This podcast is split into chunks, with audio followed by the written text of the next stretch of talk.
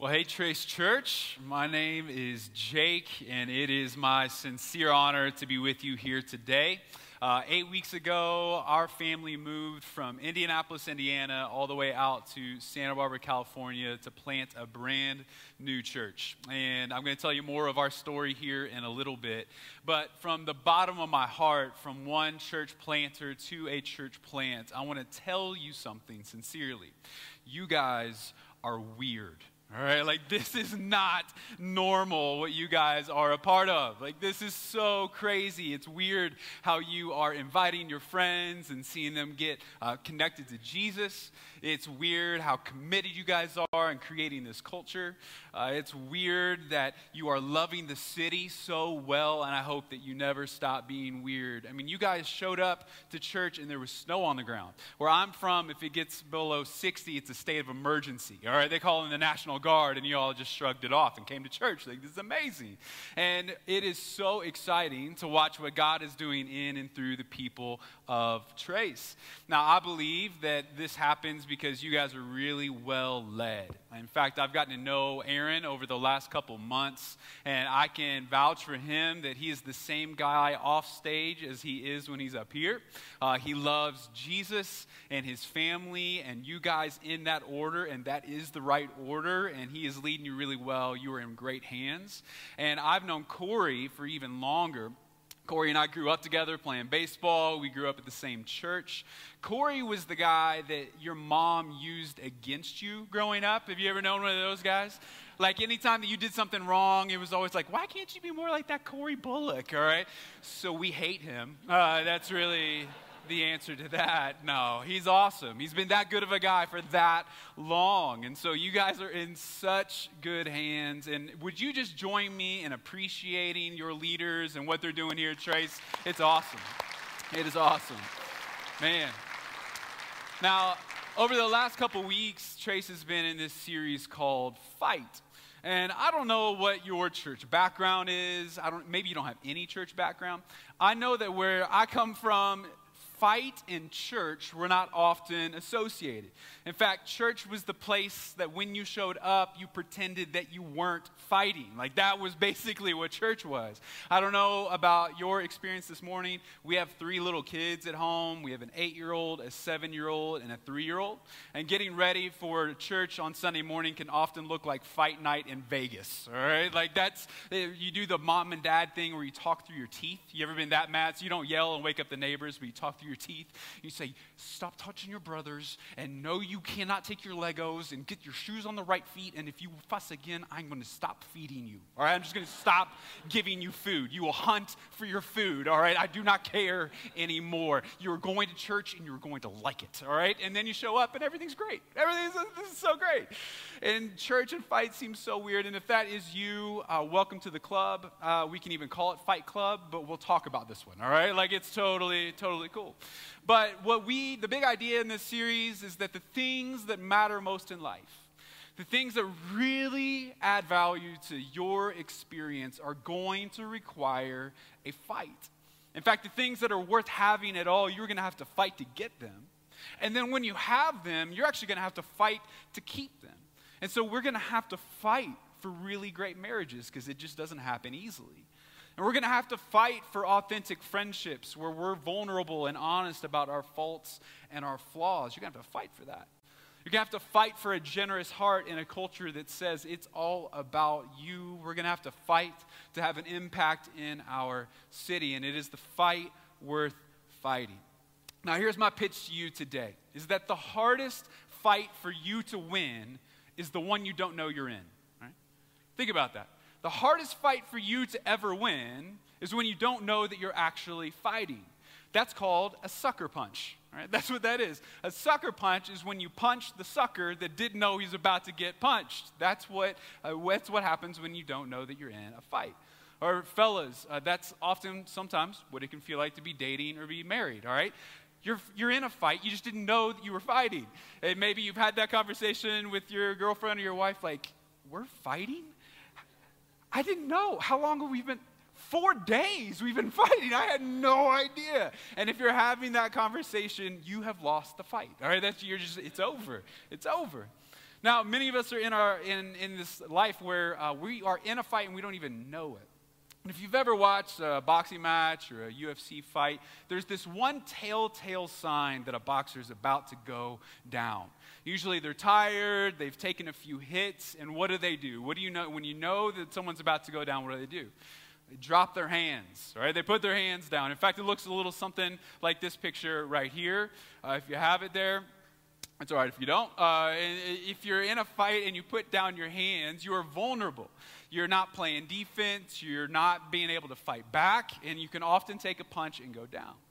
And what happens, I think, a lot of us, and maybe you walked in here even today, and you're just kind of walking through life, and you didn't even realize that you were in a fight.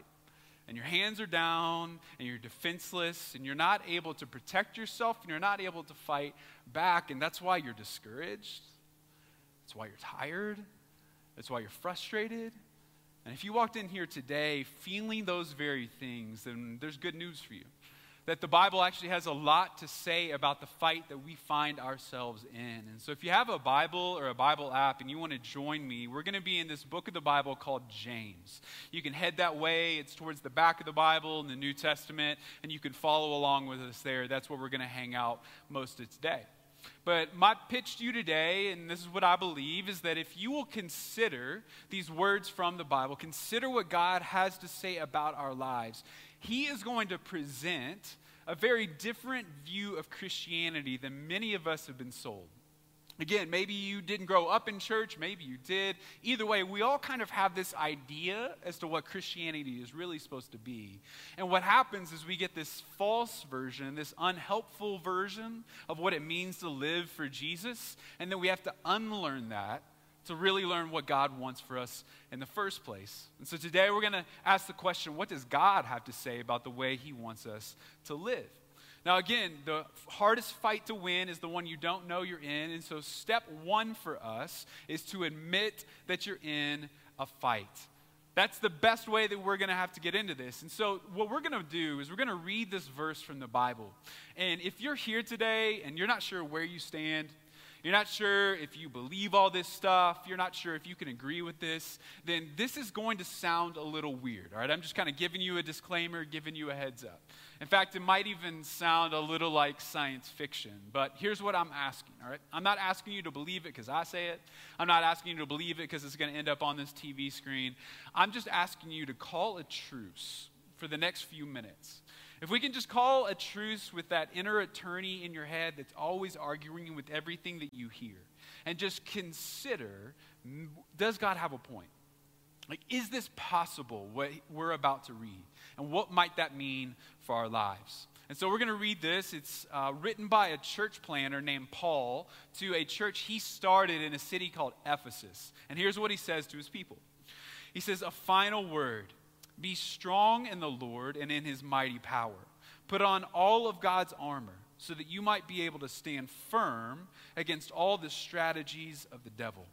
For you are not fighting against flesh and blood enemies, but against evil rulers and authorities of the unseen world, against mighty powers in the dark world, and against evil spirits in the heavenly places." So Paul is saying, you are in a fight. Whether you ever meant to be in a fight, it doesn't really matter. You are in one. He says that we, there is a force in this world that does not want you to have the life that God intended for you. There is a force in this world that does not want you to have financial peace in your circumstances. There is a force in this world that does not want you to have a growing marriage that gets closer day by day. There is a force in this world that wants to distract and discourage you away from living the life that God intended for you. You are in a fight, whether you ever meant to be or not. And then part two of what Paul says is that it is not a fight against the things that we can see and hear and touch. In fact, so many of us, we feel like we're fighting against our circumstances. And Paul says you're fighting against the wrong enemy. Your fight is not against your coworkers who want the same promotion as you. Your fight is not against your classmate that wants to date the same guy or girl as you. Your fight is not against your neighbor who has a nicer T V or a nicer car. Paul's saying you're, you're swinging at the wrong target. There is a force in this world that you can neither, neither see, nor feel, nor hear. And that is the very force. His name is the devil, and he wants to discourage you and distract you away from the, from the life God intended. Now again, I get that if you're not all in, this can sound pretty crazy, but may I ask you to just consider, is there, is it possible that there is someone fighting against you? Is it possible that that's why it feels like you have been beaten up and you didn't even know where you were taking the hits? And you're discouraged in your relationships, you're frustrated in your finances. It seems like someone always, someone else always has what you want. And what Paul is saying is there's a reason you feel that way. And because there's an enemy that is actively trying to destroy you. And so again, I'm not asking you to believe it because I said it or because it was on the screen. I'm just asking you to consider, does that seem true? And what that might that mean for our lives? And so if we're going to be in a fight, the first thing to do is admit that we are in one. We have to do that first, and Paul's made that clear. And when we're, we're in it, whether we admit it or not. Now, the next question is what after that? Just admitting that I'm in a fight is not enough. Now, so often in the Christian world, the Christian life can be described in defensive terms. Like, uh, basically, the whole point of the Christianity is to avoid doing bad stuff. Maybe you've heard that version before. Like, avoid this, don't go there, don't talk to them, just listen to that one radio station, not all the other radio stations, that one, and then, then you will be really a good Christian. Where I grew up in Kentucky, it was basically summed up with don't drink, smoke, or chew, or date girls that do, all right? Like, that was, that was the worldview. And in Kentucky, that really limited the dating pool, all right? There, there wasn't a lot after that. But in reality, the, the Christian life has been described so much as like, just don't do the bad stuff, and then God will be happy. But if you spend enough time in the Bible, you will find a very different version of Christianity. You see, the good news of Jesus is that he was sent on a rescue mission to save you from something that you had no hope saving yourself from. He saved you from your sin. See, when you and I fall short of the standard that God set, it creates this gap between us and him that there was nothing we could do to close that gap. No amount of good behavior, no amount of avoiding the bad stuff could ever get us in back right relationship with him. So Jesus came, and he lived the life that you and I could not live, and he gave us the reward that only he could earn, and it is because of that good news that we are forever changed. Now, that good news does not lead to a life of just avoiding the bad stuff. In fact, he's going to lead to a life of action. And that brings us to our guy, James. Now, for me, James is one of the strongest arguments for the authenticity of Jesus. Because James was not just any old-fashioned, any ordinary uh, Bible author. He wasn't just this guy that wrote the Bible. Not only did he write this letter in the Bible, but he was also the brother of Jesus. Right, just think about that. Like they, they grew up in the same house. They went fishing in the same lakes. They climbed the same trees. I mean, if you thought it was bad me growing up with Corey, imagine Jesus being your brother, all right? That is a high, high standard. Now, how many of you, just show of hands, how many of you have a sibling? A sibling, step-sibling? All right, look around. Lots of, lots of siblings. All right, let me ask you guys this question. What would it take for your sibling to convince you that they were the Son of God? Just imagine that, right? Like one day your brother shows up from school and says, hey, by the way, you need to know something. Uh, I am God, all right? I created everything that you see and hear and touch and feel. I, uh, one day I'm going to die for your sins and you will worship me, all right? You would look back at them like, nah, dude. No, like, no, I know you. You are not God. But somehow, Jesus lived a life that was so compelling. He lived a life that was so true that even his own brother came to faith. And not only did he come to faith in Jesus, but he was one of the early leaders of the church there in Jerusalem. Right? If Jesus can convince his own brother that he's God, maybe he really is. And watch what James says to his people that he's leading here. He says this in James chapter one, verse nineteen through twenty-one. He says, understand this, my dear brothers and sisters. You must be quick to listen, slow to speak, and slow to get angry. Human anger does not produce the righteousness God desires. So get rid of all the filth and evil in your lives and humbly accept the word God had planted in your hearts, for it has the power to save your souls. So here's what James is saying. He's saying when you are, when you're hearing from God, when you're reading the Bible, when you're in, in an environment like this, when you're having a one-on-one conversation with someone that you trust, and you're hearing from God, be quick to listen and slow to speak and slow to get angry. Now, why would James need to make that distinction to you and me and the people that were reading his letter? Why in the world would hearing from God make us want to be quick to speak and quick to get angry? Well, I'm just going to say this for me, and maybe this will sound familiar to you. Sometimes God says things that I wish he hadn't said. Anybody else? Like it would have been, it would have been super convenient if he had just left off that whole thing where I'm supposed to love my enemies, but he said it. And there was that time where like sometimes he said there were things that in our lives that are out of bounds, and our culture says that they're in bounds, and it makes our lives kind of uncomfortable at times. It would have been really, it just would have been easier had God not said that stuff. And there are times when God confronts me on stuff that I was really planning on keeping hidden. Like he confronts me on how my heart is not naturally generous and the kind of man he wants me to be. He confronts me on my quick anger or my impatience with my kids. He confronts me on things. And so what I do is I'm quick to speak and I'm quick to get frustrated with God instead of slowing down and saying, I am who I am and he is who he is, and so maybe I should listen. So often when we're hearing from God, we act like that person in an argument that... You ever been in an argument with someone that you can just tell they're not even listening to your side? The whole time that you're talking, they're formulating their comeback in the moment. Maybe you're married to that person. I don't know. Like that's, that's kind of what it's, I, that's often how I treat God. Like as, I, as I'm reading it, I'm not asking the question, how can I apply this to my life? I'm so grateful for these difficult truths that God's telling me. Usually the question that I'm asking sounds a whole lot like this. Uh, how can I get out of this? If we're just like being super honest, that's usually the question that I'm asking when he confronts me on something that I was hoping to keep hidden. How can I get out of this? And James says, slow down. Slow down in your arguments. So slow down in your whatabouts. Slow down in all the reasons that you're right and God's wrong. And listen and consider his word. But he says, listening it isn't enough. There's more to it. He says in verse twenty-two, but don't just listen to God's word. You must do what it says. Otherwise, you're only fooling yourselves. For if you listen to the word and don't obey, it's like glancing at your face in a mirror. You see yourself, walk away, and forget what you look like.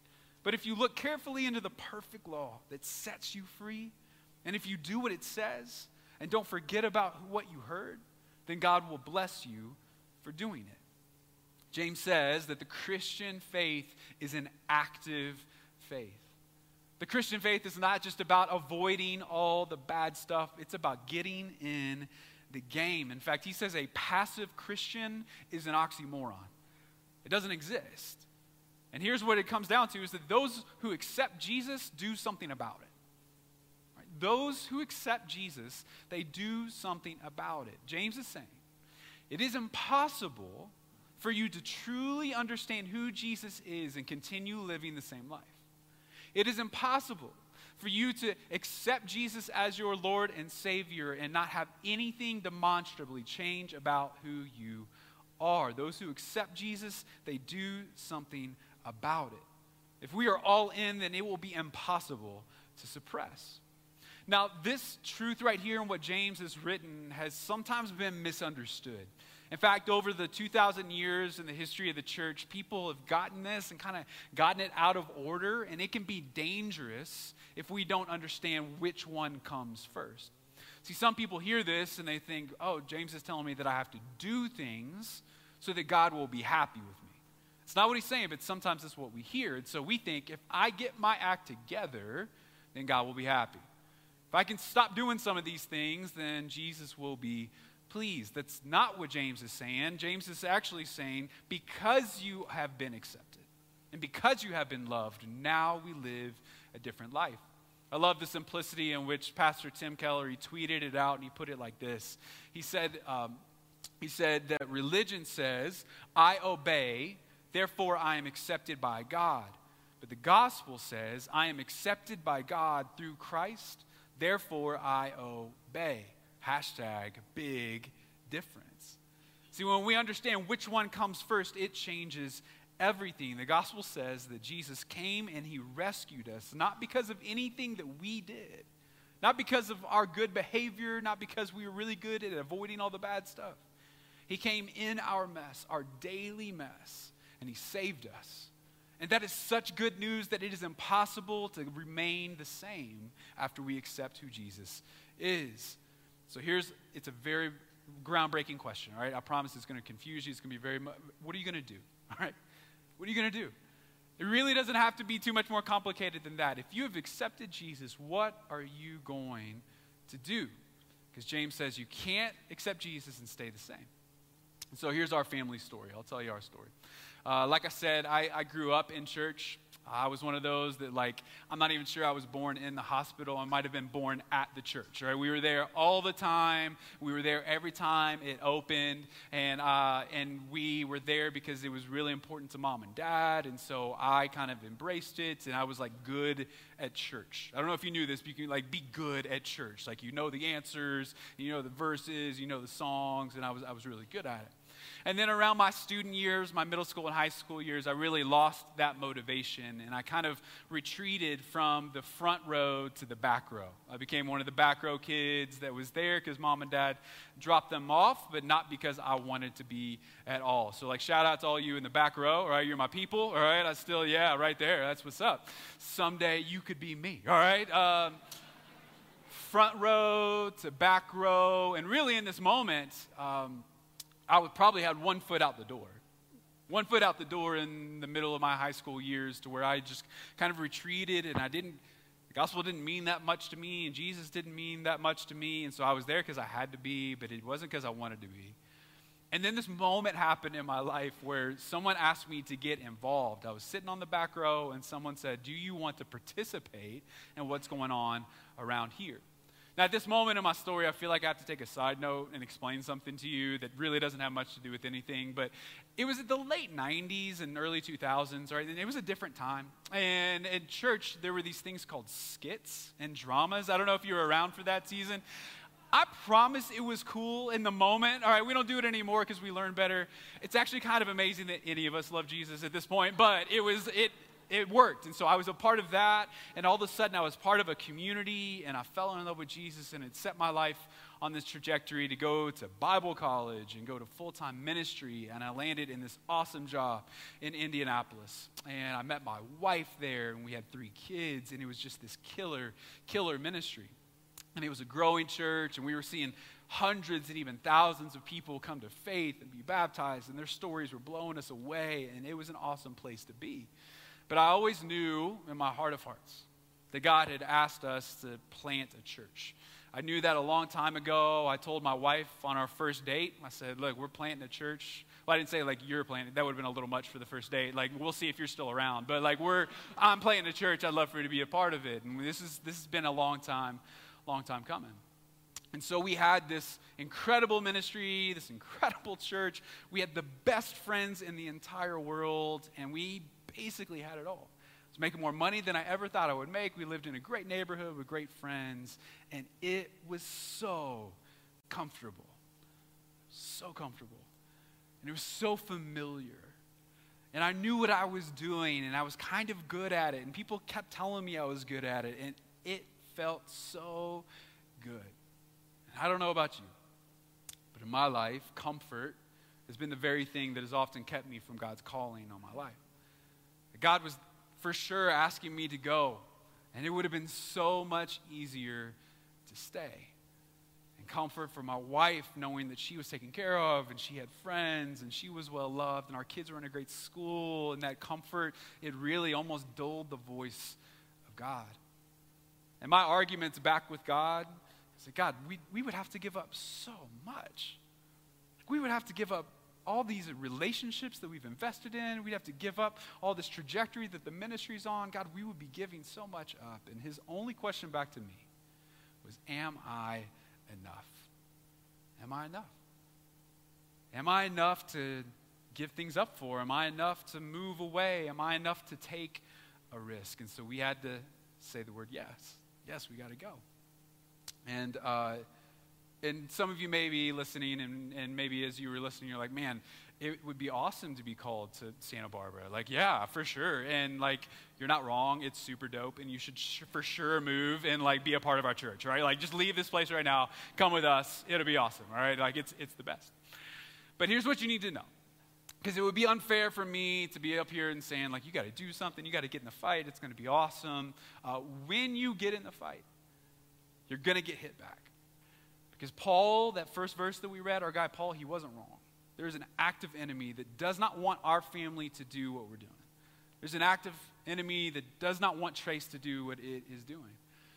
And so in our in our process, um, there was a day I came home, and uh, we have we already have three little kids, and they are enough. And uh, I, my wife handed me one of those sticks that I had seen three other times. And it had one of those marks on it that said we were about to have another baby. And like, I'm I'm somewhat of a planner. And so moving across the country and starting a brand new church, that was like enough. Adding a baby onto it, that was a little much, all right? And but at some point you just say, like, there's no decisions to make. This is going to be amazing. We have three amazing kids. The fourth is going to be awesome. They're going to be a world changer. We can't wait. You start picking out names and looking at baby stuff and the whole deal. And I will never forget the day where we sat in the doctor's office and we heard those words that maybe some of you have heard. I'm so sorry. And it was the twelve-week checkup, and we found out that we had lost our baby at, at nine weeks. And if you've ever had the experience of a miscarriage, you know how hard that is. Because it's, it's just like never over, you know? Like with every birth announcement on Facebook, you relive it. With every Pampers commercial with the cute babies on it, you just feel like someone has what we don't get to have anymore. It, it, it hurts. And the enemy wanted to distract and discourage us from keep moving forward on what God had placed on our hearts. And eventually we had to kind of pick ourselves up and say, we're still going and we're still going to make this happen. And we end up heading to this place that we were told was really, really beautiful and really nice. And about halfway through our cross-country road trip, we started reading the news that we were headed to a place that was experiencing the single, single largest wildfire in the history of California. Our, our new home looked like this when we were moving in. We'd sold everything, we had moved our stuff, and it was headed here. And it led to maybe the saddest welcome home picture of all time, if you've got that of our kids at the airport. This is what it looked like when we moved in. Now, luckily, their, their masks had cool teddy bears and stars on them. Like, that helped a little bit, but we're moving in, and we have masks, and everything's on fire, and there's ash falling. And then a few weeks later, it rained in the exact wrong place at the exact wrong time, and there were mudslides that took the lives of twenty-five people. And you can imagine a moment in our lives, if you'll just be gracious enough and not blame us, that we thought, what have we done? Where are we? What are we doing, God? We had it all. It was so comfortable. And then God brought that same question back. He said, am I enough? Am I enough to get you through really hard times? Am I enough when it's uncomfortable? Am I enough when it's expensive? Am I enough when you don't know anybody? Am I enough to where you think that I can get you through this? And our answer today is still yes. Because for us, it comes back to the fact that if Jesus died for my sins, if Jesus gave up everything that he had, his rightful place with God, he gave up his power, he gave up his position, and he lived amongst us.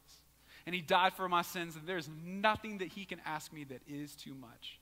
We have the same burden that Trace Church has, that there are too many people that do not know what we know, that the gospel is good news, and that Jesus offers a life of freedom that cannot be found in anything else. else. And so we are committed to bringing that good news to the city of Santa Barbara. And so here's my question again. What are you going to do? In fact, these two questions might be helpful for you. What are you good at, and how can you do it for Jesus? See, there's a really good chance that you are not going to pick up your life and do what we're doing. Plant a church uniquely in Santa Barbara. That'd be weird if you decided to do it because we're doing it. All right, we should do it together. But, like, what are you going to do? Like, right here and right now. In the city of Colorado Springs, with your friends, with your relationships, in your neighborhood, in your school, in your workplace, what are you going to do? God gave you gifts and abilities. He gave you opportunities that I don't have, that Aaron doesn't have, that no one else around you has. And if you have accepted Jesus, then it is impossible not to do something about it. It is worth it, and God is enough. And so right now, I want to I want to close out by just praying a prayer of courage over you. And I know what I'm asking is not simple. It's not easy. It may not even be clear to you right now. I want to pray a prayer that God will embolden you through His Spirit to take a next step, to take a step of changing careers, to take a step of reaching out to your neighbor, to take a step of in rec reconciling with a broken relationship, whatever He's asking you to do. I'm saying do something. Will you pray with me? Father, we are so grateful for your, your Son. We're grateful for your word, which is clear and compelling and often convicting. We repent of the moments where we argue back. We We want to have a soft heart to where you can mold us. And we want to have a heart of courage, a spirit of boldness, not timidity, to where you can, where you can empower us to take that step, to do, do, something, do something that maybe other people think are, is weird, do something that other people think is crazy, but we know that you've called us to do it. For those right now that do not even have a clue, I pray you give them clarity. For those that have been talking themselves out of that thing for a really long time, I pray you give them courage. God, I pray that you activate this entire room this week and have us do something, because you have done everything for us. It's in your good name I pray. Amen. Would you guys do me a favor and show